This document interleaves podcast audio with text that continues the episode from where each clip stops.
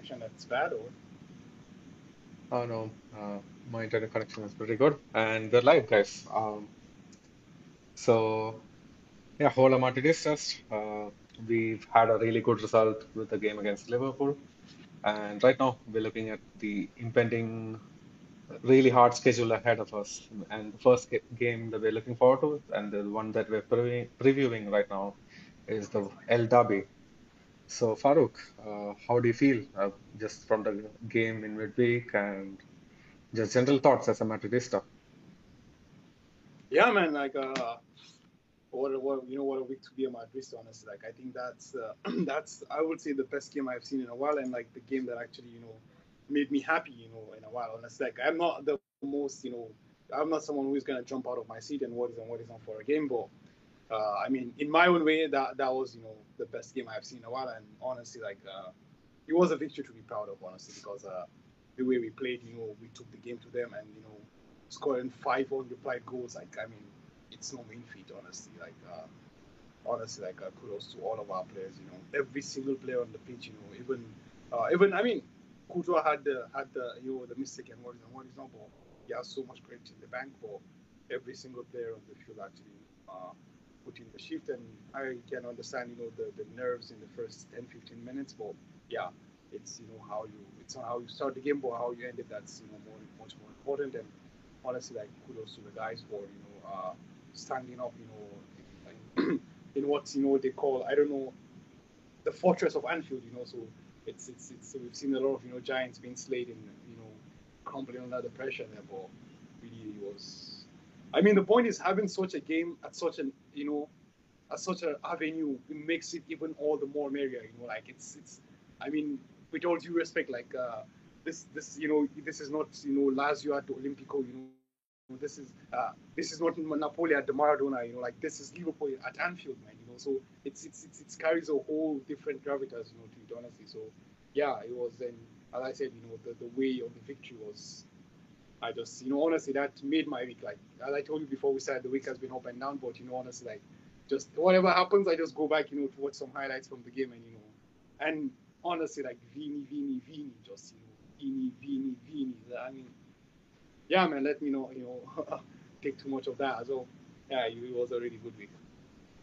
Yeah, well, if Farooq says it, it was a really good game to watch, then it's like a really good game to watch. Because he is some someone who really appreciates entertaining football, and that game was really entertaining, man. I gotta say. And it like uh, just to add on to what Farooq said, uh, it wasn't just to uh, like it wasn't just a good game. It was just the even watching the highlights after the game, like especially like watching Jamie Carragher's reaction post match and his Yeah, yeah, reactions. I know, right? Those are all like, like just feed it into my veins, like uh, Yadu said. I mean, honestly, like those reactions, those reactions were, you know, like they were totally warranted, man. Honestly, like the point is, uh, there's always been, you know, a sense of arrogance around, uh, honestly, like Liverpool players, you know, just to name a few, like uh, Robertson, you know, uh, be Van Dijk, you know, James Milner, and so on and so forth. There will always be a sense of arrogance around them, honestly. So it's, it's, it's, it's, it's, you know, I mean, when you're winning, you know, that sense of arrogance is being seen as, oh, it's a winning mentality, you know, it's confidence, and this is that, you know. But when you start to lose, then you know that arrogance starts to get a negative vibe to you. Because we've been here, like you know, people like Jamie Carragher are the ones who you know who've lauded that you know arrogant characteristics of Liverpool side. You know, they've you know lauded it and created it. And with all due respect, yeah, that's fine because all winning teams, all champions, you know, have that air of arrogance with them. You understand? Oh, yeah, it was you know you know it was high time honestly. Like it, it has been long overdue, but it was nice that it came out at our hands as well. Yeah, and it was uh, especially like really encouraging for me because we were missing maybe a, maybe a couple of players that we usually usually uh, used to seeing in the lineup, and still we managed to get like a really good job well done. Yeah. yeah that's that's the thing actually you know uh i can't remember who i was reading but i was reading uh one of the you know the the, the, the reports after the game and the person the author of that you know article was actually saying that this okay you can understand players like Karim Benzema you know you can understand players like Luka Modric you know you can understand these players because like players like Toni Kroos and what is and what is not but how can you explain Vinicius Junior how can you explain Camavinga you know how can you explain Militao like these are players that you know came. They are not ingrained in this Real Madrid DNA. You know, they joined the team 18 months ago, 24 months ago. How are they able to you know understand what this you know when the Champions League anthem plays? Like they just go to a whole different level. Like how can you explain this? You know that continuity from you know from the era of the Zidanes, you know, to Cristiano, you know, to now the Vinis and the Camavingas and the Rodrigos. Like, how do you explain that continuity? Like, what kind of how? I don't know. It's it's really it's just you know an enigma honestly. Like, you just this there are some things that you know you you just can't explain. You just have to you know see how. Man, that's that, that's that's something honestly. Like whatever Real Madrid does to their players for the Champions League, I mean, a lot of clubs you know needs to needs to just employ researchers to research on that and you know be able to implement it at their clubs as well. Really, it's it's it's amazing, honestly. Of course, Farooq. And well, yeah, like if you want to hear more about like uh, the uh, Liverpool game, you must go and check out our post-match uh, uh, review with uh, Javier and uh, Doris and uh, of course. So yeah. Anyways, I feel like this is a good time to get you know get back from the high pedestal of the Champions League and get back into La Liga.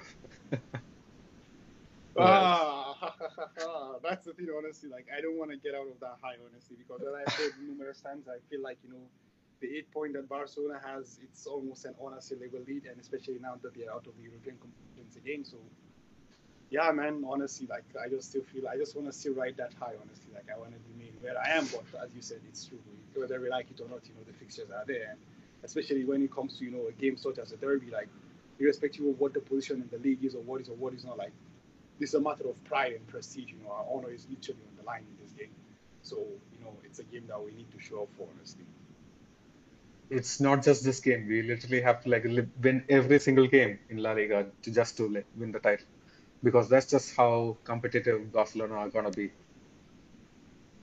I mean, what do you want to bet? I mean, I can bet something that we can win all our games and still win the league. I mean, that's how, honestly, that's how pessimistic I am about this, you know, about the title, honestly, to be honest. Uh, I, uh, but you're right. I feel like if we can win all our games, obviously, I think uh, by winning all our games, uh, there's a very, very high chance, you know, that we will win the league.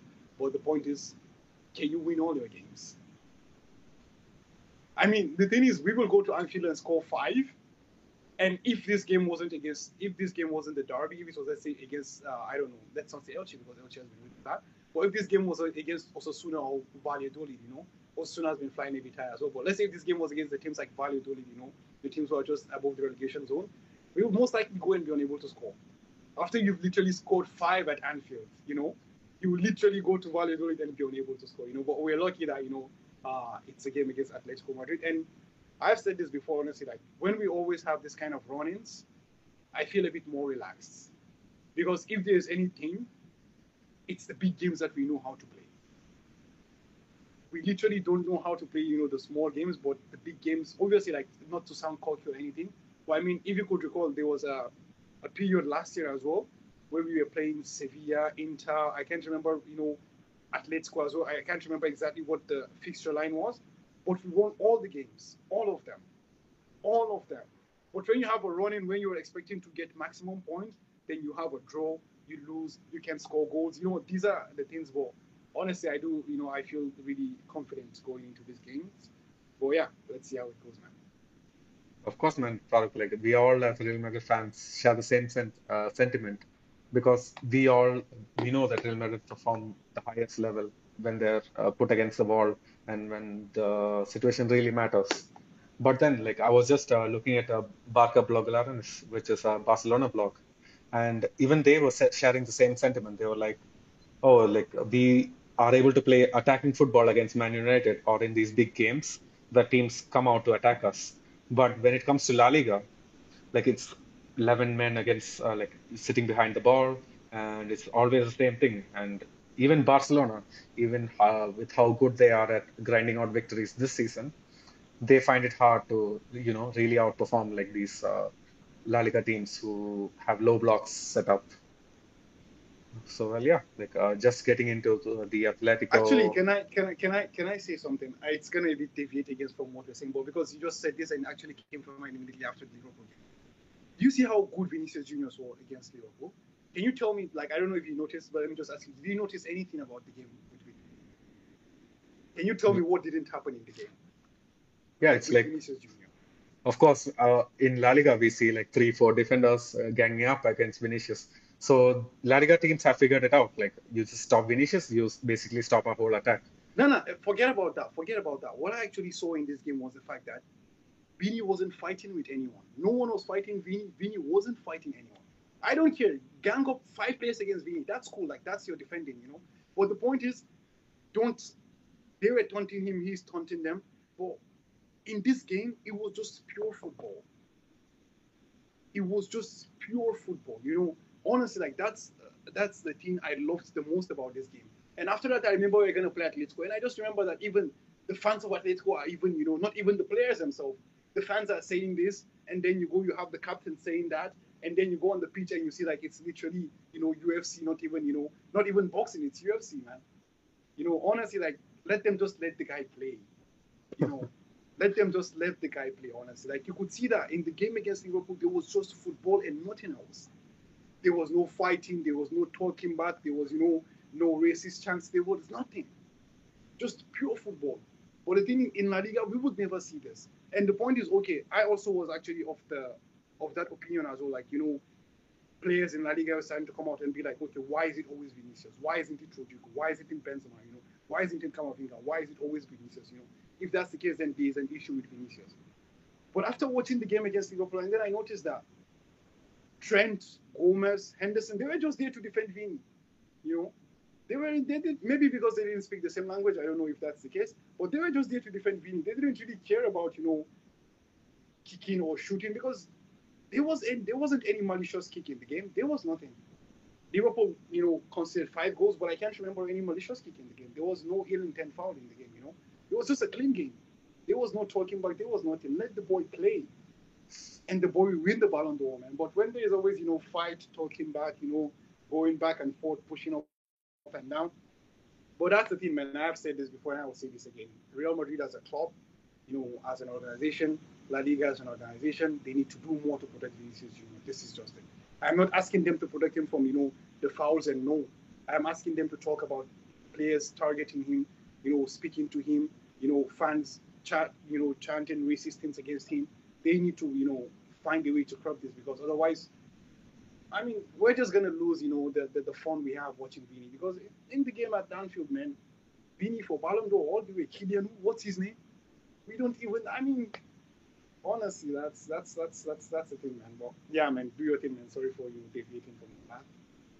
Oh, well, uh, that's a good point. Like, it's one thing having like uh, the attention of all the players directed against you, uh, them having taunting chants. But then, if it's the whole stadium chanting against you, like uh, racist chants, then that's like really distracting for you. Like, and I feel like that's a major contributor to Vini getting distracted in every game.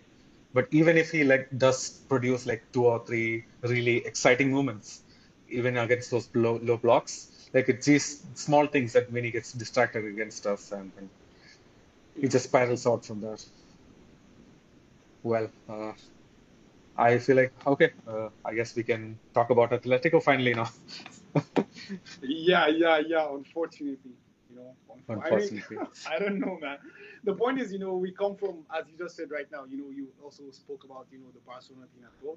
You come from playing such an open, expansive football, and you're literally gonna go to the anti-football right now. You know, you're just gonna go because obviously Atletico is coming to the Bernabeu, so we know to expect, you know, a low block as well. You know, and honestly, like Atletico's form this year hasn't been so, you know, uh, hasn't been that sparkling. You know, so yeah, it's it's it's, it's just you know. Uh, it's one of those games where we just have to wait and see how it how it pans out, man. Well, to be fair, like uh, they've had some pretty uh, outgoing moments against us whenever they played against us. But usually when they're facing La Liga teams, like uh, teams, even like teams from the bottom half of the table, they still employ their low block, which is just something I would say. Uh, but anyways, uh, it seems to be working for them. Like they're still fourth in La Liga. Um, I guess the gap to Real Sociedad, if they win this game, is just two points. Uh, so they're not doing as bad as we think. Uh, especially like uh, we were all thinking, hey, Atletico are done for the season, uh, coming from the first half of the season, where they had a really bad few set of games in, and they couldn't really get any sort of consistency going. So, I mean, yeah, they're coming back into form. Does that worry you, Farooq? Uh, a bit. I think this season is gone, but one thing I would say is that you know uh, I'm just actually looking at the, the, the, the, you know the scores, the games from Atletico in the past, and I'm seeing that they've just scored one one goal, you know, in the last five La Liga games.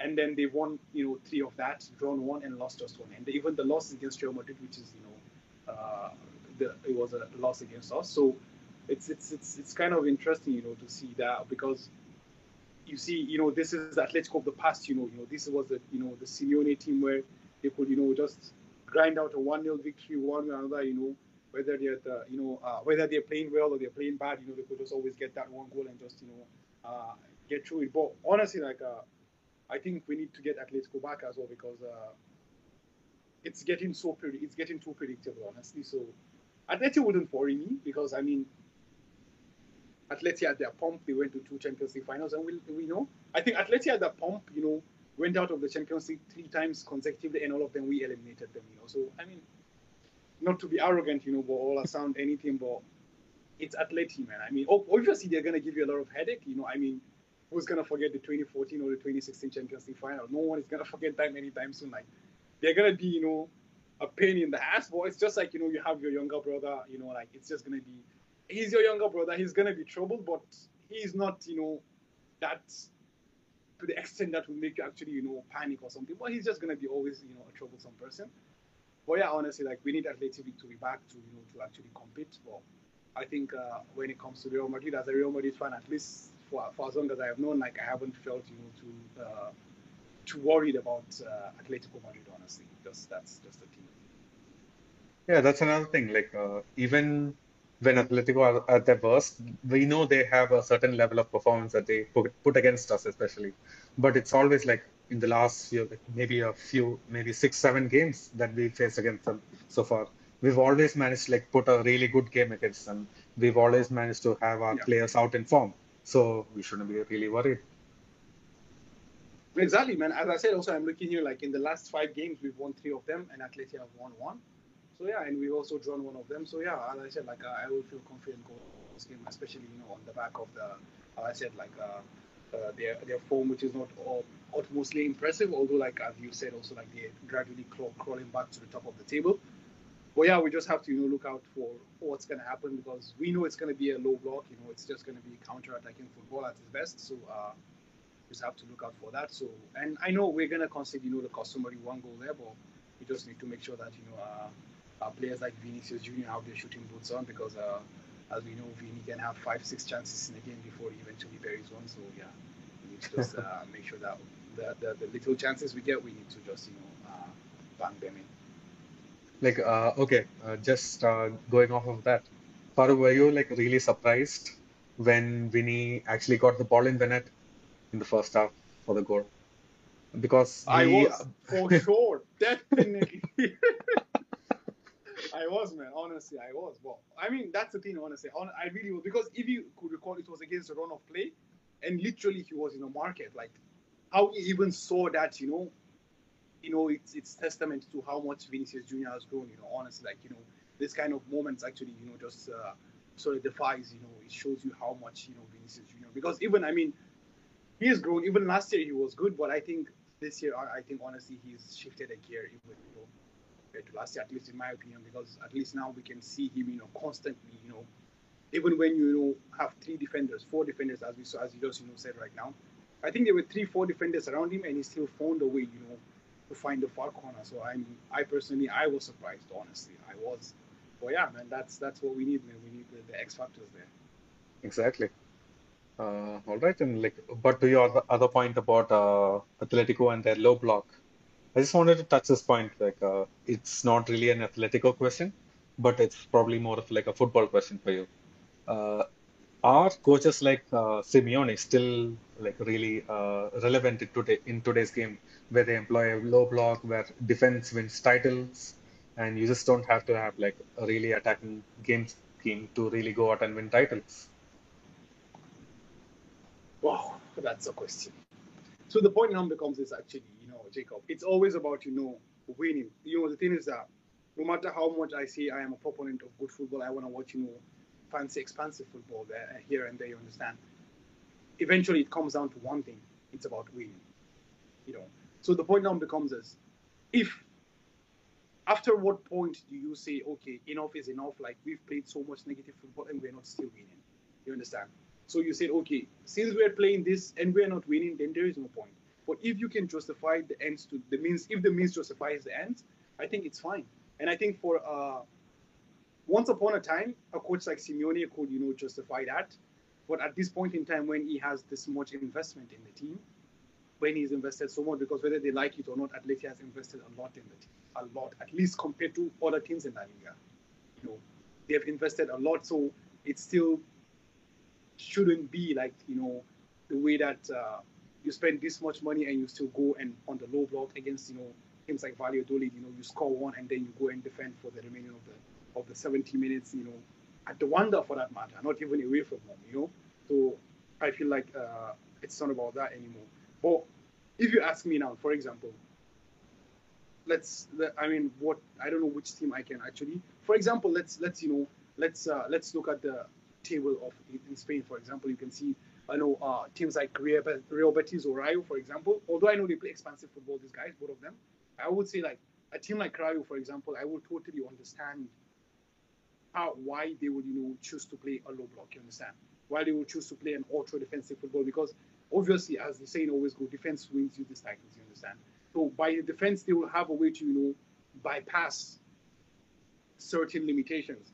But then one thing we always see about you know uh, about uh, coaches and managers who are so I don't know the word to use there, but I just, for example, let me give an example of uh, Pep during his Barcelona days as well.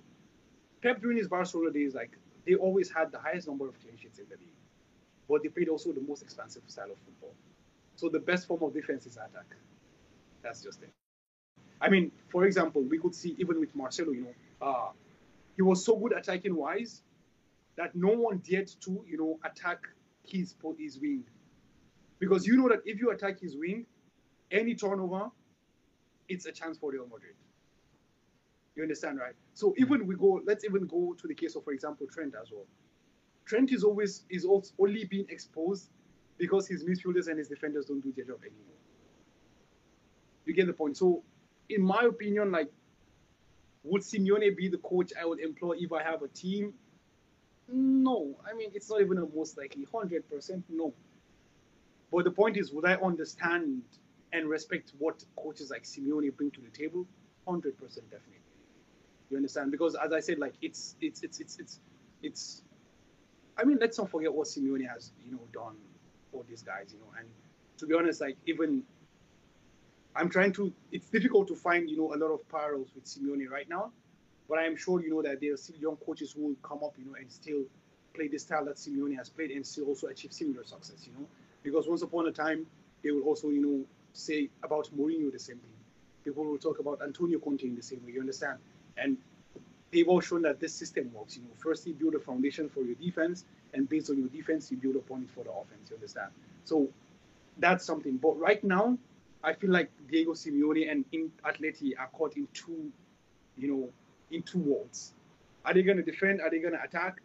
Players like you know the Diego Godins, you know the the what's it called, uh, the Filipe, you know, Filipe Luises, you know, those, Stefan the, the Koke, the, the, you know, the Koke of the past. I think Savic wasn't part of that, you know, that original team actually. He joined later, you know. Those those Juan Frans, you know, the Juan Frans, like they're no longer there anymore. Like those were like, you know, old school defenders, you. Obviously mm-hmm. Savic also joined and also he's also an old school defender as well himself, you know. But right now they're no longer honestly, they're they're they're even their stock has fallen so much. I mean, not fallen, but faded rather would be the word. Because right now, you look at defenders, and people come to you and talk to you about, oh, Van Dijk, he can ping the ball 70 yards, you know? Oh, it's Militao or Rudiger, they can bring the ball out of the defense, you know? Like, they're good defenders, but they're relatively good defenders. When you go back to the past five years, six years, you know, what the likes of, as I said, that what the likes of, you know, the Filipe Luis were doing, what them the Juan France were doing, you know, the Carlos Puyols, what they were doing, you know, the the Pepes, what they were doing. Like when you compare to what the defenders of now they do, they lack a lot defensively. You understand? But when you check about the gameplay, honestly, there's a there's, there's an improvement there because right now the way football is going, like it's becoming more of an uh, a game of uh, athletes rather than you know a game of intelligence. That's why you know players like Toni Kroos and Luka Modric, like they're premiums nowadays. You know, the players you can find that. I mean, with all due respect, Camavinga, Fede Valverde, it's aggression first and then brains later. You know, that's the thing. That's the way football is going right now. So, yeah, I don't know if that answered your question. It was just all here and there, but. Well, it did certainly answer a lot of questions, uh, but then the slander about Camavinga and Valverde, I don't know if I can digest that. I mean, it's uh, not slander, honestly, because when you take, you know, uh, even when you look at play, a player like Gavi, for example, it's all aggression first and then brains later as well, you know. Exactly. When you look at a play, play, you know, that's that's that's something. But you know, when you look at other players such as, for example, Dani Ceballos, like he's a player, you know, who is I don't know, he, he's poetry in motion when he gets going, you know. But the problem is that he's been difficult to get going for a past couple of years. But hopefully, we hope that this is the big break he's looking for. Exactly, like uh, we have, we all have really high high hopes for him, especially like he has been able to replicate his Real Betis form, not just with his attacking play, but with his uh, pressing as well, which is so important to today's game. But anyways, like uh, just to your point about uh, teams and coaches like Simeone not having a place in today's modern football. Like, do you see Simeone lasting for at least a few more years in Atletico, or are they going to look for a new direction moving forward?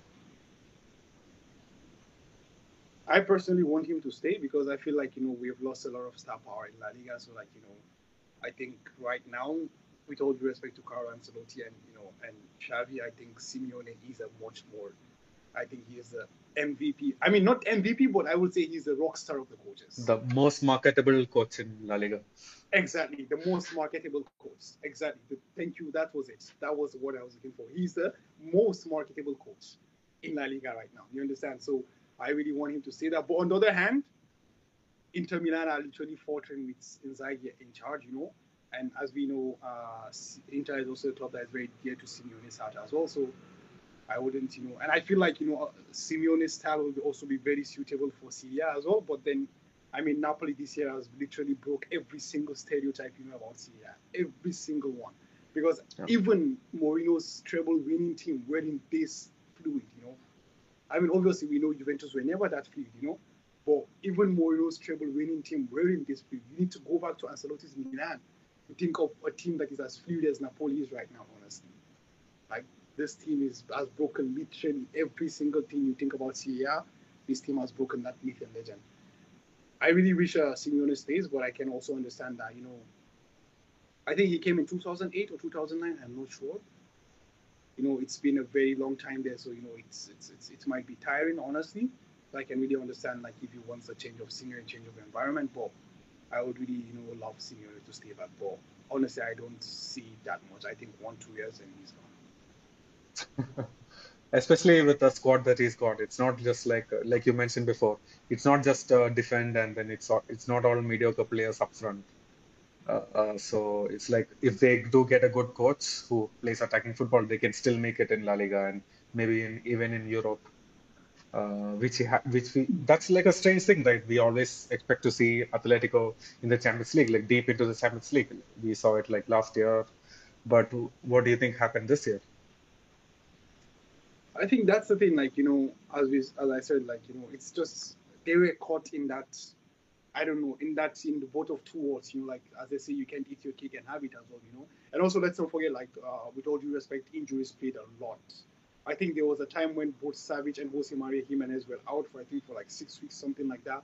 Even Koke. Playing the likes of, you know, exactly, and they had to be playing, you know, Mandava and Kondogbia as their centre backs. You know, honestly, and also the drop home in form of uh, Jan Oblak has been outstanding. You know, it's been crazy how much he's dropped off. Honestly, you know, uh, I mean, he's still a very good goalkeeper, but he was a goalkeeper where you literally knew you, you know, even if it was an empty net, he could still fly out of somewhere and save the ball. You know, that's how good he was. You know. But honestly, like uh, he has dropped back to the human level, you know, and it's expected, you know, like you can't remain superhuman forever and ever. So you know that's you also have to pinpoint those things as well. You know, injuries plays their part, and uh, yeah. Also, one thing also we also have to mention is although Saul has been there for a while, like the drop off of Saul also has been tremendous and it's affected them a lot.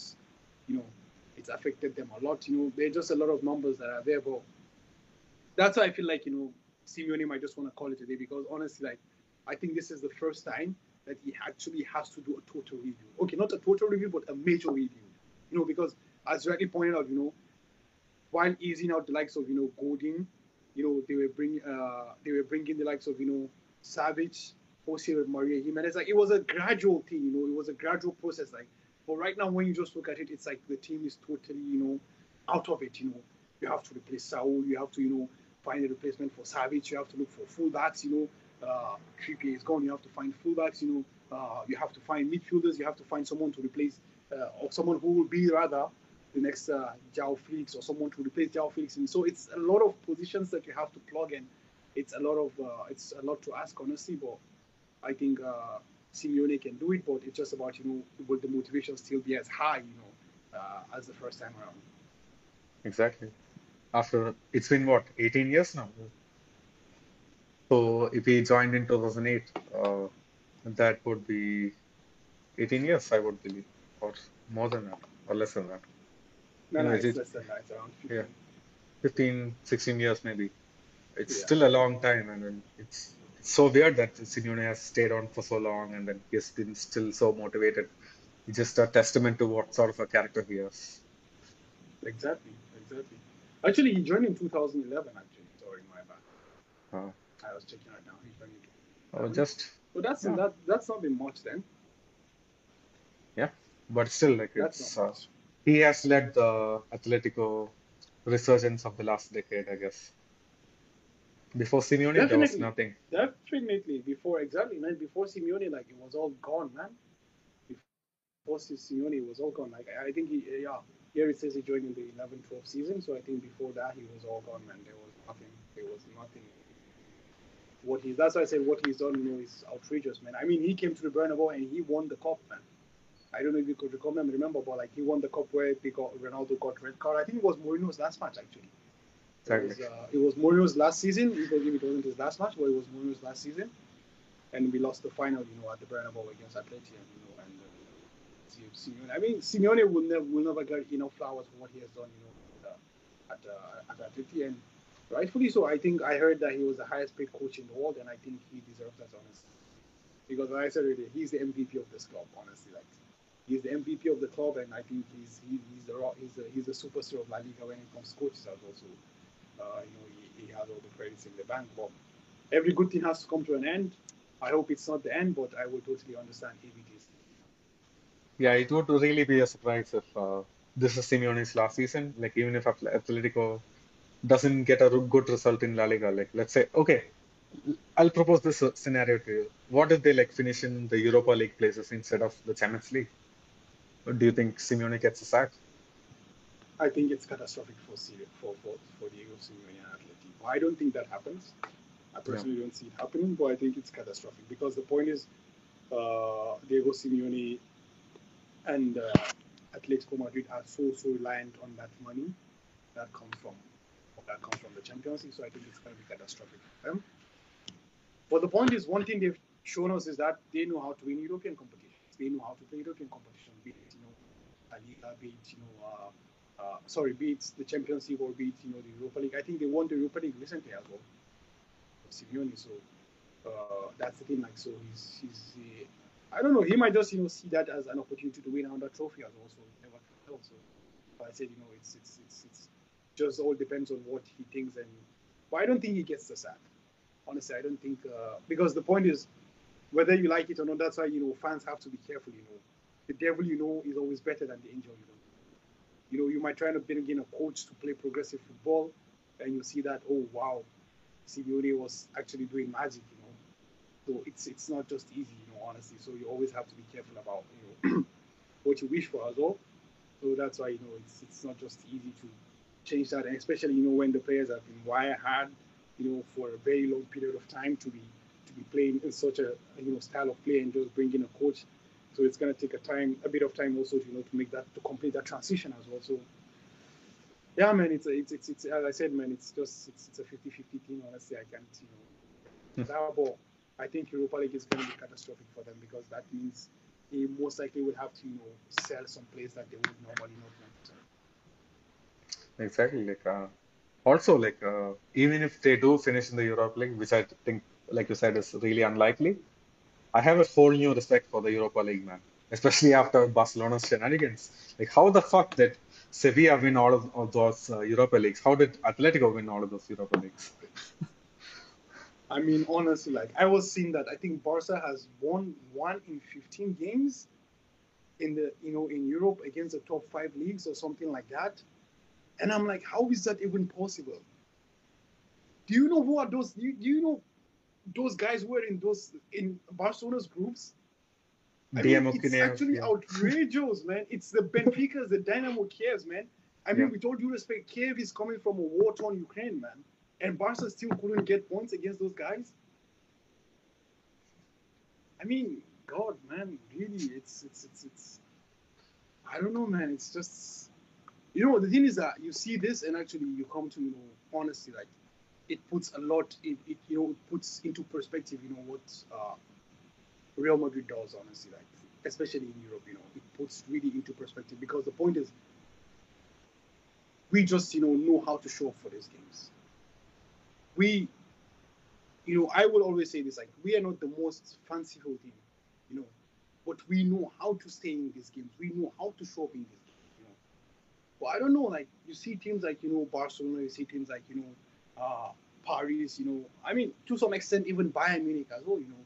You see the Man Cities and, you know, the Liverpools, and I mean, it's it's it's just a testament to what Real Madrid does, honestly. Like, Barca are just shambolic. I mean, they're a shame in Europe, man. Honestly, they're a shame, total shame, man. In Europe, and they're they're gonna be the reasons why you know pundits are just gonna wake up and be like, oh yeah, those guys are just you know Premier League is the king and this and that and this and that. I mean, honestly, but credit where it's due. United and Ten Hag are on a roll right now, honestly. No credit where I think maybe just Dortmund and Napoli might be the better form teams in Europe right now. Other than that, I mean, United and Rashford, Ten Hag, credits, man. Hats off to them. Like, on the honestly. Exactly. At the very least, like us as Real Madrid fans, we are so blessed that we can never expect uh, an embarrassment in Europe because the team always shows up. That cannot be said for any other I team. mean, I mean, Ajax came and destroyed you, man. So it happens from time to time. Just time to time. That's a key. Okay. Uh, okay. Uh, I guess. Uh, Uh, do we have any? Do we have anything in the chat by the way before we move on? So uh, oh, yeah. Uh, Sunaid uh, uh, just uh, mentioned that uh, Barcelona was missing important players. Uh, but that's the same thing, right? I was also mentioning earlier, like we, we were in, uh, like maybe missing a couple of players from the starting 11. Barcelona were, maybe missing like three players. Like, do you think like Real Madrid would have like such an embarrassment in Europa League if we were playing instead of Barcelona? it's a shout to call that Barcelona missing important players, but the point is, Barcelona played with Pedri, Gavi in the first leg, right? Yeah. And they were lucky to not lose. Obviously, someone will say, okay, Barcelona should have got no penalty, but I felt it was a very soft penalty. I'm talking about the first leg, right? And then Yep. Pedri got injured, and Gavi, I think, got suspended for a second leg, if I'm not mistaken. So Frenkie de Jong comes into the middle of the park, man. I mean, that's the thing. I mean, we are going to Anfield without Toni Kroos and Chouameni, no Fall and Mendy as well. So it is what it is, honestly. So uh, I actually think Real Madrid reacts in a different way because the point is, we've seen Barcelona in the past two, three seasons shows that even you know with 11 field players, they still can't do it. I mean, hell, we've seen Barcelona with arguably the greatest player of all time show that still we can't do it. Yeah. So it's not about you know missing player or lack thereof. It's just you know about that mentality. It's it's, it's not there. That's just it. Yeah, that's exactly what Sunil is saying as well. Like it's, it's just the mentality that's uh, the difference. Um, so, anyways, like uh, speaking about mentalities, like, actually, I uh, think one, one thing one thing about this, sorry for that. I think Yeah. also about the mentality is. I think for Real Madrid, I think we're just the players are being told like it's okay to win. It doesn't matter how you win. But I think for Barcelona, like you have to win in a certain style, otherwise you don't win. really, like, uh, do you think that's still valid in the Xavi era? Like we've seen a lot of games where they just edged out victories with counter-attacking football, and then they basically I mean, just sat obviously, back. like the the Xavi situation now is just a small sample size. Like we can't obviously you know base everything based on that. But I feel like you know, generally across the past five, six, seven years, at least what I can say might be that because the point is when you have the Xavi, Iniesta, Sergio B, Pedro, you know, David Villa, and all those guys, you know, these are guys who were like born for this system. You know, these guys were like imbued in the system. They understand the system to the T. You know, but then when you now shift away from that, and you have different players who have different education, you understand, different football education. I mean, for example, we saw with what's it called, uh, with with uh, Ernesto Valverde as well. He won two leagues, but he got the sack as well because Mm. apparently he wasn't winning enough. Obviously, there are the embarrassments in Europe as well, but I feel like that idea of that you have to win in a certain style also, you know, over the years has also affected, you know, the way that uh, Barcelona try to do things and, you know, they, they, they, because the point is, I feel like a team like us, when we go 1 0 up against, uh, what's it called? Against United yesterday, I think it would have been difficult for United to come back, you know, even, even though it was at Old There's no It would have question. been very difficult. Man, we're never go- losing against uh, this version of Man United. Even at their top form, we just have like the better mentality. I mean, the point is, right, right, right, right now we are quite good as well. So I will still, back us against this current team. exactly. I mean, the point is, it is what it is, man. It's Europa League, so it means that both of them aren't at the peak of their game. So that's why they. Heck yeah. So yeah, So let's I do pray that I am not alive to watch us play in the Europa League. yeah. I don't think we as Real Madrid fans will ever see that in our lifetime. I We mean, just- I don't want to. I don't want to get too cocky, but I pray I'm not alive to see that, man. Fair enough. Uh, okay, well, uh, just to get back into the Atletico game, uh, like I said uh, before, Koke has been returned to the starting 11, and so Atletico are on, on an upward tick of form. Um, but still, like uh, they still have these, I would say, experienced players still in their lineup uh, who don't, who are really susceptible. Like we always expect Atletico to be really solid at the back, right? And get those clean sheets. But the fact is that they just haven't been able to do that. Even if they have like four banks, uh, two banks of four against like most La Liga teams, they just haven't been able to keep a clean sheet. And I feel like uh, one argument by some Atletico fans is that you play uh, players like Axel Witsel uh, in your defense, so he isn't really that uh, fast. He has he never has been, Yep, especially yep. especially with age and those sort of things. But uh, we've seen with again in the Champions League, like the longevity of players like Benzema and Luka Modric. Like, do you think this sort of uh, age is like sustainable for top teams for having players? I mean, the point is, uh, if you want to talk about Axel Witsel not being suitable for that, first thing you have to know that Axel Witsel is not a defender, right? He's a midfielder. So, you know, him being shown that it also goes back to the initial discussion we had about, you know, the lack of personnel that Diego Simeone currently, you know, faces. Well, I mean, we can't talk about age about that much because we saw in the game against Bayern Munich, like Sergio Ramos, I think he's 35, 36. Yeah. He was the best Paris Saint Germain. Def- I mean, if not for him, like, God knows what would have happened in that game, you know?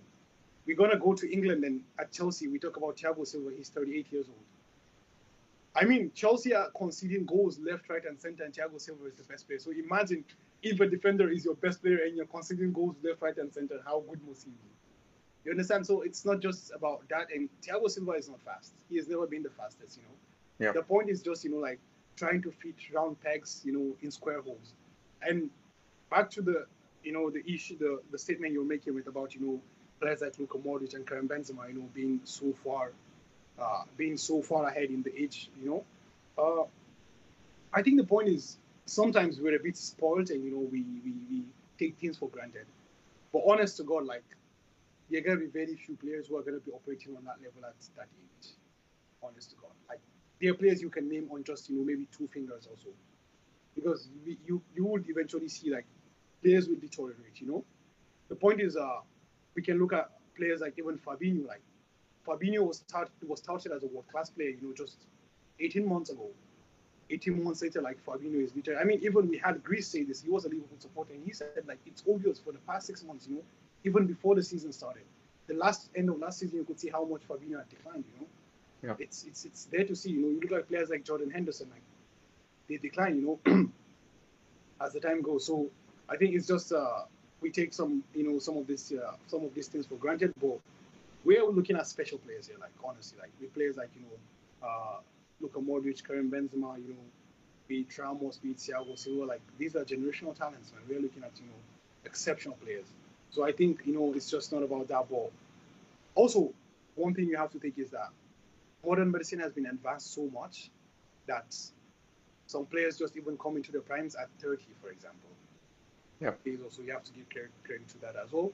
But I think uh, the whole Witsel situation, I think it's just about you know fitting uh, square pegs in round holes. I think Witsel is not even a natural defender in the first place. So whether you like it or not, he's gonna you know suffer uh, with the transition to that, especially when he's not being surrounded by a lot of confidence. I mean, when you're winning five games, ten games in games in a row, you can easily slot you know a midfielder into a defense or vice versa. You understand?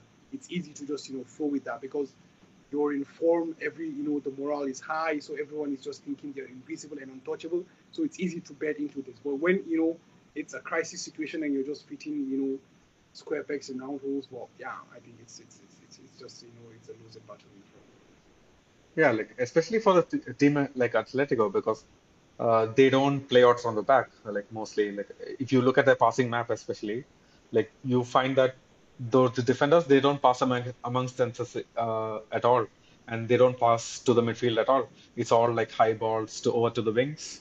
So having a player like Witsel like it just is a luxury that they don't need. And they just need an out and out defender at their role. Uh, but yeah, like like you said, uh, Atletico are out of options, especially uh, since uh, Stefan Savic was sent off against the game in the game against Getafe, so they're gonna be missing him big time, and they're really short of defenders. Uh, but like one interest, like the other interesting thing to note is like they do have uh, young players coming up as well. So uh, Barrios, like if you remember, is like a really exciting talent coming up. Uh, have you had chance to watch him play? Man, I, I'm not. I'm not really that. Uh, honestly, I'm not really that La Liga savvy person, so I wouldn't be able to, you know, give you a lot of. I mean, barring our games and occasional games where you're just literally have nothing to do in the world except for you know watch shitty La Liga games with all due respect to La Liga. But yeah, I'm not like a La Liga savvy person, honestly, so I wouldn't uh, be able to give comment on that. I would say like uh, just watching from Barrios play, like uh, he's a really composed player for his age, especially. Like uh, you would expect that from uh, someone who's maybe 24, 25, but Barrios, uh, he seems to have that sort of composure that comes with age, and it's just been a good, sp the bright spot of the season, I would say, for Atletico to have that sort of players coming into form, especially at this age. But apart from that, uh, I would say like things are not looking up so far this season. Their attack hasn't really been firing. And just to point that out, like, uh, do you feel like losing João Felix at the midway point of the season was like a bad hit to? I mean, João Felix's impact, you know, could, is debatable. Honestly, you can't, uh, you can't, you can't really say he was a. I mean, he was more of a miss than a hit. You understand? So I mean, obviously there were patches. I think last year, and if I'm not mistaken, yeah, last year even in the run to the Champions League quarters, I think there were patches where you could, you know, see uh, how good, you know, João Felix is, especially even at the World Cup, you could see how good Felix was because I feel like Felix was the best player on the Portuguese team, you know, at the World Cup. So you could see how good Felix was. But you could also feel, see that, you know, there was, I mean, always the, and it was not in hidden. I don't know why it was so, but uh, Simeone was always asking more from him. He was always asking more from, you know, from the team. Like in their press, press conference, he was like a Tom and Jerry kind of thing. So Yeah. honestly, like, uh, I also obviously like Felix being on the pitch is a threat, you know, like because honestly he's a wonderful so like he can make it happen out of the blue. But I think uh, the return of Antoine Griezmann actually, you know, right now he's no longer playing 60 minutes and uh, he's no longer coming after the 60 minutes and honestly he's you know also hit a bit of form as also. Uh, I think uh, that that you know he's now integral to the play. So I think that also negates the impact of Felix. So I feel that also eventually Felix left for you know for the loan for the loan thing. Yeah, and I think uh, with uh, with Morata leading the line, if I'm not mistaken, Morata leads the line for Atletico. Yeah. yeah. Yep. So with Morata leading the line, so I think uh, they have that kind of tandem that they've always had with you know, one big striker and Griezmann feeding off of him. So I think that also uh, reduces the impact of uh, Joao Felix. It makes him become more of a winger or something like that, which I think isn't what fits him the best. He uh, prefers to get that free role, which is what uh, Griezmann is currently occupying. So I wouldn't, uh, I wouldn't be too, you know, disturbed about the lack of impact or like the diminishing impact of uh, of, of Felix. Joao Felix. Yeah, to be fair, like I don't think Joao Felix is also coming back to Atletico because he, seems like he's really happy at Chelsea. He had this comment about saying that uh, Atletico fans don't really like really value me that much, but Chelsea fans, as soon as I came in, they had like a chant prepared for me. I So mean, yeah, what's the man talking about, man? He's gone there. I don't think he's won a single game since he's been in England. And what is what has been about? I don't think I can't remember, but I don't think I know. I think I, I think he scored, but I don't think he's won a game because I, I know he exactly. got a red card, he got an assist, he got a goal, but I don't think he's won a game since he's done everything but win a match. So what's he happy about? So the I, I you know just like just to put it into context, uh, the whole Chelsea team they've scored less than Karim Benzema after the World Cup. and if I mean that's that's that's that's that's that's that's outrageous, man. Honestly, like it's it's and that's you know that goes to show the bias, man. Like you know everyone just comes and I understand. I totally know that it's not the fault of the coach only, Graham Potter. But imagine if that if Potter wasn't English or British. Yeah. I mean, what I mean, we know what happened to Arteta before he turned this around, man. Everyone was calling for Arteta's head. Every single person. You know, so it just goes to show the bias there, honestly. So, yeah, it is what it is. unfortunately. All right. Well, uh, I'm just looking through my points. So, so we did touch upon Griezmann's form. Uh, with Griezmann, like, do you think he can keep this optic of form for the rest of the season? Because he seems to have figured out his role in this current At- Atletico team. And do you feel like he can carry this team uh, towards greater heights, especially coming next season uh, in Europe as well? I definitely think so because the reason why I would say this to you is that Griezmann, irrespective of what has always happened at Barcelona, has always proven himself to be, you know, a valuable player. But one thing we've always seen is that the spaces he's occupied at Barcelona was similar to the spaces to what Messi occupies, you know. So eventually, when Messi left, he also left. Yeah. So that's why we never could able to see. But if, whenever you watch France, you could argue that the best player, you know, was was was was Greasy, you know.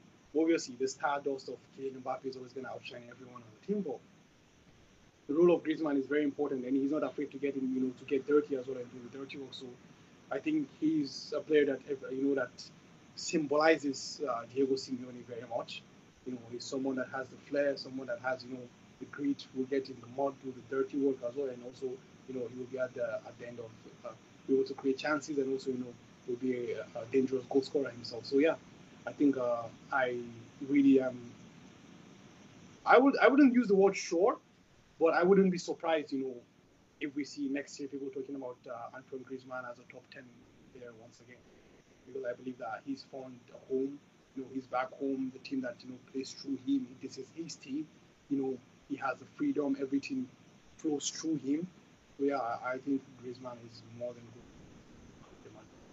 Exactly, man. The man is so talented, and it's just that, like you said, it's a shame that he and Messi coincided in the same era, and then he couldn't really express express himself in a team that doesn't need to defend so much as Atletico, and he could have like really sh- outshone his talents. Uh, but anyways, like I feel like we have to uh, really talk about an old foe that we've faced before that we've almost brushed aside in the form of Memphis Depay. You, Oh! I swear I had totally forgot. I think he scored the last. He scored in the last game for Atleti, right? he did, yeah. he, he scored in the yeah, yeah. I think he scored in the game against. The, oh, my. oh, uh, actually he didn't score that. He scored in the game before that. The Celta one, yeah. He did scored against uh, Celta. It was an Huh, he scored it. Yeah, it, it was, exactly. It was like almost the end of the game kind of goal, something like that. Yeah, wow. I totally forgotten about Memphis, man. Wow. Wow, wow, wow. Uh, he's some man, honestly. he's someone who had like big uh, talks before, like facing the likes of Real Madrid, but he, we've always managed to shut him up. But uh, I just want to like uh, touch this point about us not, ha- not having a backup striker, especially since we had Karim Benzema injured like at the start of the second half of the season, and we all of us fans were like calling out for like the signs uh, signings of like Edin Dzeko or maybe even someone like Memphis Depay. So do you feel like Atletico are like gonna really benefit from someone like him? I mean, definitely. I mean, for sure. I mean, if as long as you know, because the point is, Memphis is someone who is always you know thought he's always bigger than he is actually. Because I think, as you just rightly said, like he's he's a, he has a big mouth if if that's the right word to use. But I think uh, I think uh, Diego Simeone is a coach that will be able to keep him grounded. And honestly, I think uh, his contributions, you know, as a rotational option, or you know, even when the time comes, you know, as a starting choice in the center forward position, he's going to bring a lot to to to, to Atletico Madrid. And honestly, he gives you know a bit of something different to what Morata gives. So I think it's a very very good piece of business from from Atletico. Honestly, very very good piece of business. Uh, and I think he's. I think honestly, like this season is mostly gone. You understand? But I think yeah. if Simeone stays, you know, uh, getting in a couple of players here and there, having a good preseason, I think uh, next season should be much more interesting to watch for you. Because when you look at it, like you know, when you see players like you know, Memphis, you know, Morata, and you see Griezmann getting back, you know, RDP also back to form after the World Cup, you know, and players like Molina and so on and so forth. You know, when you have a fit Savic, we can get you know Jose Maria Gimenez also, you know, uh, back, you know, fit and all that. So I think it's gonna be a really, really, you know, interesting game to watch next season. So it's gonna, I think it's gonna grow to, you know, look back like the previous athletic. Okay, obviously it's gonna be like the previous one, but at least it will, you know, be in the mold of that, you know, with players who knows experienced players who might not be okay the very best, but can do a job. Exactly. You know, so that's that's because, for example, let's not forget about players like you know Yannick Carrasco and all that. So yeah, they've like Carrasco has never been the best player out there, but he is a player who would more than do a job. So yeah, I mean that's that's that's what that's the kind of categories that likes of Memphis also fall into. So yeah, I think next season should be an interesting one for well. yeah, man. Carrasco is like supremely talented. Like he is probably the only one who makes things happen for Atletico, like out of the blue right now. Like the rest of the players, like they're probably like system players. They depend on the players outside of uh, themselves to make things happen. But yeah. Carrasco is someone who can just make things happen out of nothing. So yeah, uh, I feel I feel the same too. Like uh, they're go- probably going to have like a better season next year, and let's just hope like uh, Barcelona, like God forbid, uh, like even Atletico, they have good seasons in Europa. So just so that we can shut up these PL boys. I mean, that's that's that's that's a long thing. Or you know, the point is that whether you like it or not, eventually money talks. Yeah. You know, that's the thing. Whether you like it or not, eventually money talks. So that's why you know you can see constantly the Premier League guys are there, here and there. But the thing about it is that like although money talks, you know, sometimes also like heritage matters. You know, the history matters as well. So which is something that at least we have to, that we can rely on. That teams like you know Barcelona and Athletic cannot, unfortunately. But yeah, man, it is what it is. Like uh, it's, it's it's it's you know the, because I wouldn't be surprised this year to even see Sevilla win the Europa again. You know? I mean, because one thing is that they also know how to play that competition, no matter how bad their form, good their form is. Yeah. So we wouldn't uh, surprised to see that as well. But yeah, man, let's see how it goes. Yeah, and I guess uh, before we get like head into like the Real Madrid lineups, I'd just like to like touch upon one quote by uh, Morata. uh, it, it is in regards to the racism that uh, Vinicius has faced so far. So it's he just says like if anyone in the stadium, uh, there should be a zero tolerance policy to any sort of racism. So as soon as you like utter a single racist chant, you should be put behind bars or even at least uh, uh, escorted out of the stadium. So yeah, like at least like even though like we Real Madrid fans consider Morata a rat or something like that, uh, it still feels good that uh, players are standing up for Vinicius finally instead of just you know riling him on. Honestly, I'm still not impressed because the point is there are things that you should not. Uh, I mean, the thing is this, honestly, like for me, I'm a huge fan of Klopp because I always feel like Klopp is the person that I can relate to personally. Like I feel like away from the other coaches, he's a person who is a human being. Did you like? I don't know if you were aware, but someone asked him if you know Vinicius was you know uh, was provoking this racist chance. You just need to see the reaction on Klopp's face, you know, because like, and his response was like, nothing can ever, ever, ever, you know, warrant such a thing. So the point is this, and I've said this over and over on our show that there is no room for racism. But if, if and if the same people are doing it over and over and over, and nothing is happening to them, then it means that okay, it means that okay, the people in the you know the organizers, the managers, the owners of the competition are fine with being racist then. You know? Yeah. After a certain point in time, then you start to generalize and say, okay, all the fans of Atletico are racist. All the fans of Real Madrid are racist. All the fans of Spain are racist. And you start to generalize that, okay, all Spanish people are racist. This is the thing. When if this keeps happening and keeps happening and keeps happening, and no one is doing anything about it, no one is saying anything about it, then I'm sorry. Because the point is this I want to believe that if a group of people are saying something, it's so audible that even the mics can catch up on this, then for sure the cameras can also figure exactly. this out. Yeah. Why isn't anyone, you know, why isn't anyone being, you know, arrested or like given a match ban? Okay, you don't. I mean, I did, I don't know if you heard this, but in Brazil, I think last week, they brought up a, a new rule that says that any club who is found guilty or any group of fans who are found guilty of racism, the club gets points deducted. Oh wow, you that's a harsh. That's me. a harsh punishment. Uh, sorry, I can hear you, man. I don't know why. Oh, uh, is it fine now? I still can't hear you. Oh wow. Um, let me handle something in the mic. You still can't uh, hear me? Uh, what just happened? What just happened?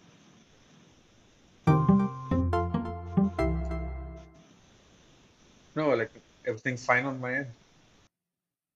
Yeah, now I can hear you. Now I can. Oh, good man. Yeah, As, like like you said, like uh, there needs to be harsh punishment to handle stuff like this. Otherwise, the people are just not gonna learn. They're, they're just gonna continue uh, stuff like this and inexcusable Man, behavior. I'm sorry, but you're gone again. I'm gone again. You're gone actually. Um, Can you speak now? Yeah, yeah, I am speaking. But, uh, I do see my oh, okay, audio. sorry.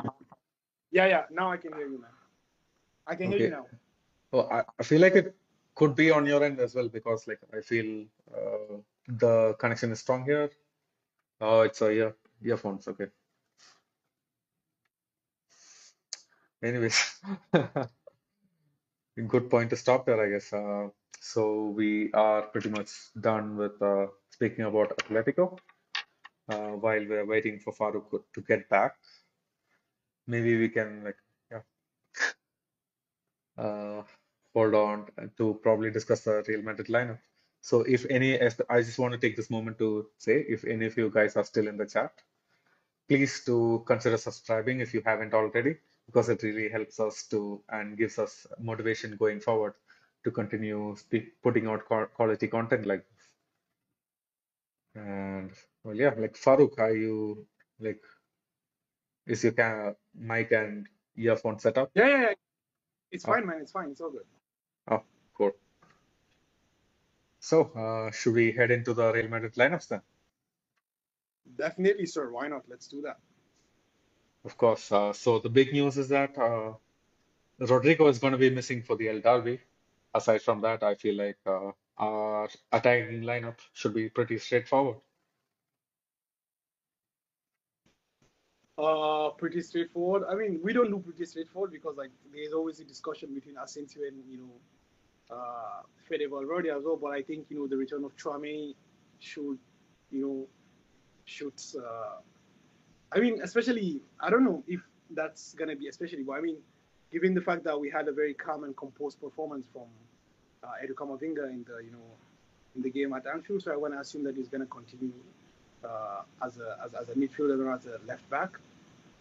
So yeah, I think if we're going to start from the lineup, I will from the attacking lineup. You said right from the attacking side of it. Yep. So I'm gonna go, you know, uh, Vini, Benz, and Fede Valverde. Really? Okay. Yeah. Uh, I mean, especially if you need coverage on the wings, you it's an obvious thing to start uh, Fede Valverde. And if Toni Kroos is back as well as uh, Tchouameni, we should obviously go for that lineup. I would say. Yeah, Uh, definitely, I totally agree with that because I think it's gonna be, you know, the uh, I think Kroos might also get back in this 11 because you know he's played already at the at Anfield. yeah. Anfield as well, which shows that he's back to fitness. That uh, Kroos is gonna come into the pitch. So as you said, you need that you know extra cover and that extra energy of you know uh, player like Fede Valverde. Exactly. So I guess yeah, that's the attacking lineup there for you. Like it's probably going to be Fede Valverde, unless, uh, of course, and Ancelotti suddenly decides to, you know, start an attacking lineup of sorts uh, with Asensio back in. But do you feel like, uh, you know, like we always uh, try to bash Asensio when he has a bad game, but do you think against a team like a low block, like an Atletico, Asensio is going to be a valuable asset more so than Fede Valverde? Uh, actually, I think honestly, like this season, I for me at least personally, like I've been more than satisfied with, with the contributions of Marco Asensio. Honestly, I wasn't expecting this much because I think if you remember in the summer, every time there was a news, I was always yes, let him go. You know, when there's always a link, a rumor between him and someone.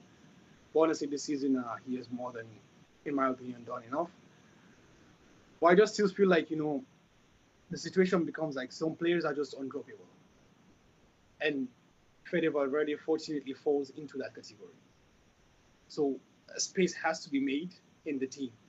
So the thing is that we know that he's not gonna touch a player like Luka Modric or Toni Kroos when they're fully fit. So the only other option is to remove the winger and play Fede Valverde there. Exactly. So that's the thing, honestly. Like, but as you said, like we've always bashed Asensio, and I think also we're still bashing for the things he has done last year and two years before. But I think for this season, like any level, you know, level-headed person, you know, if you uh, objectively ass- assess what's happened, you will literally see that Asensio has literally, you know, uh, obviously he's not playing at world-class level, but he's done more than enough as a rotation player. Exactly. Oh wait, uh, Farooq, uh, since I'm in the office, like there's someone asking me to like uh, verify if I'm still gonna be here. Like I, I think I have to talk to him. Like, can you like handle like uh, the midfield lineup until I come back? Sure, sure. Okay, Yeah. just just do your just do your thing. I'll be back. Okay, so uh, okay, so we can we can we can see that Jacob even has his, his Real Madrid jacket at work. I think it's a bit blurry, but we can see the logo. Like it's it's so obvious. So you know that goes to show how much of a Madridista he is. But anyways, uh, so you know, going to the midfield, I think uh, we kind of just touched up on that as well because I am, as I said, like I assume that you know uh, Toni Kroos is back and Tchouameni is back, so I'm gonna I'm expecting at least I hope that you know Camavinga starts in the midfield and uh, one of Tchouameni or Kroos plays, you know, alongside alongside Luka Modric. But honestly, I wouldn't be surprised if you know uh, Carlos starts all three of them, which is uh, Tchouameni, Kroos, and Modric, and you know uh, sends Camavinga back to the left back position, considering the fact that uh, David Alaba is out. But on the other hand, as well, you know, Nacho gave such a good performance against uh, against Liverpool. You know, like uh, well, it was a collective performance, honestly. But uh, Nacho gave such a good performance against Mo Salah, so I think he should have done enough to you know to retain the starting position, you know, at the left back. But at least I would want to go, and you know, see Kroos or Tchouameni, one of them, with uh, Modric and Camavinga as my midfielders. I don't know what you guys will will want that to look like, but it's it's it's it's, it's looking interesting, honestly, because I personally want the experiment of playing Camavinga as a left back to just end. Honestly, like I really loved uh, his performances there, and I, I have also you know advocated for him to play in that position. But the point is, he's a young player, and you know we need him to uh, to develop you know that understanding of, of, of the position that he's going to be playing. But you know, playing him midfield eventually. So I personally would want to see a midfield of uh, Camavinga, Modric, and then uh, either of Tchouameni or Kroos with the second of which whoever misses out coming up eventually in the in the second half. Yeah, man. So Jacob, you're back. Uh, I am back. we this we, I I just you know ran through the midfield thing. I don't know what, what you would think. I actually selected uh, a midfield of Camavinga, Modric, and either of Tchouameni or Kroos, with whoever misses out coming out in the in the second half of the game. Uh, so how do you how do you see that, and what about the defense? I would say like yeah, especially like obviously like those guys are show-ins, but uh, for me, uh, especially if Kroos is like totally fit, he should be back for the Atl- Atletico game, and because he's going to be so important for playing out from the back and uh, for you know trying to break down that low block that Atletico are so we're obviously going to have. So I feel like Toni Kroos has to be more of a shoe-in than Luka Modric actually for this game. Hmm, I see.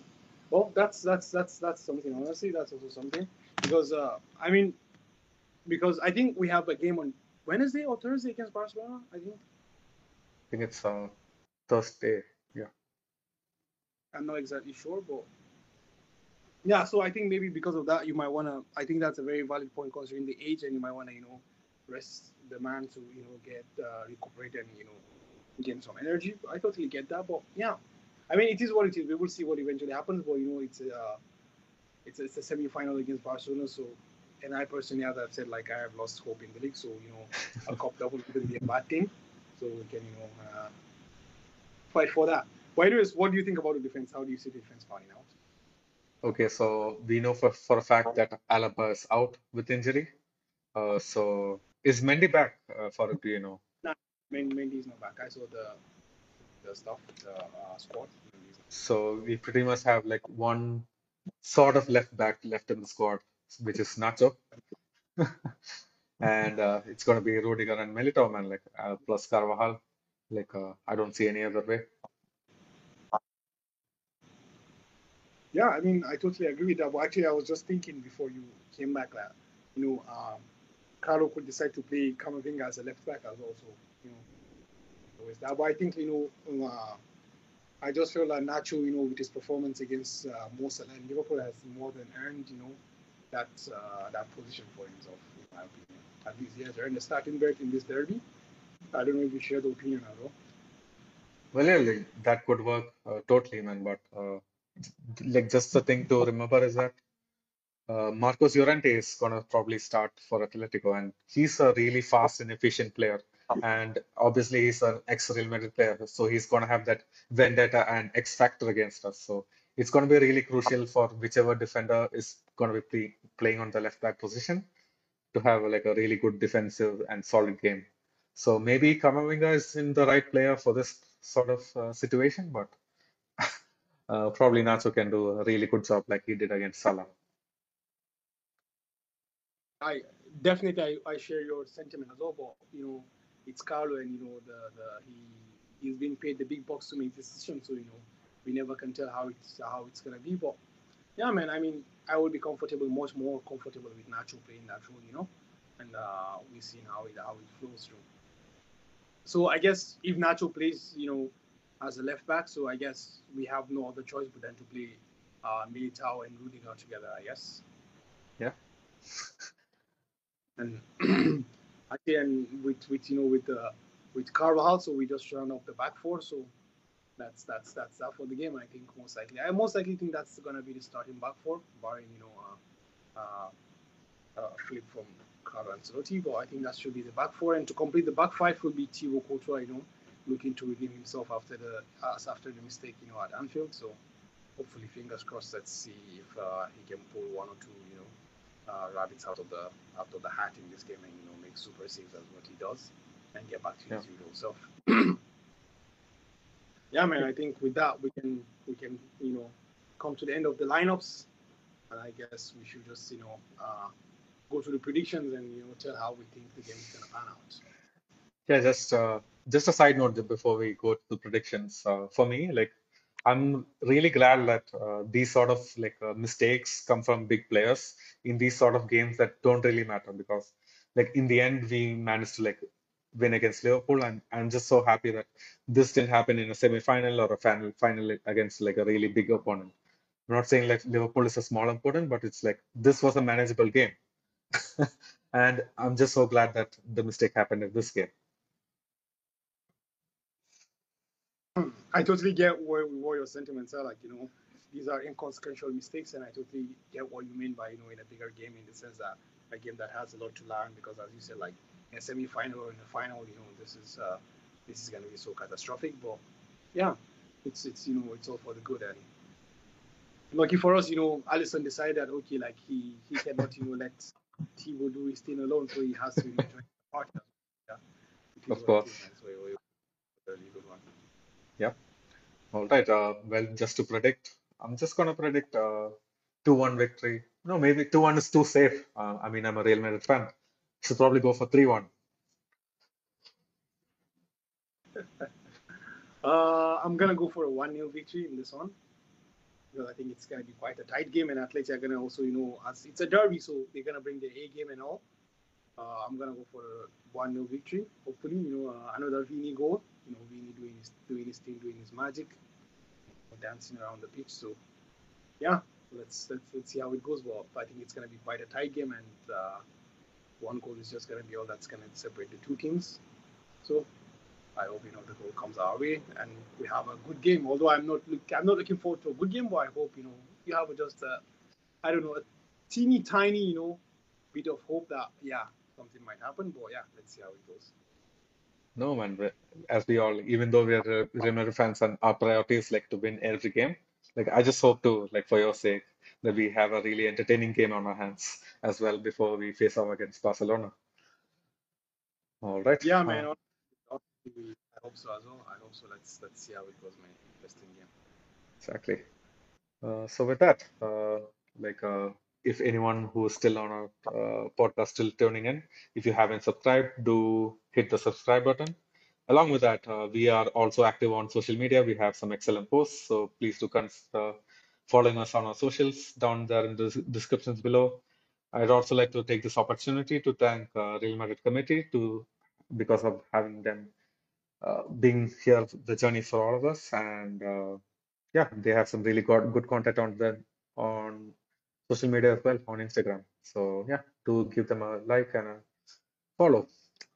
And with that, Farooq, you know what to say. Hala Madrid. Madrid.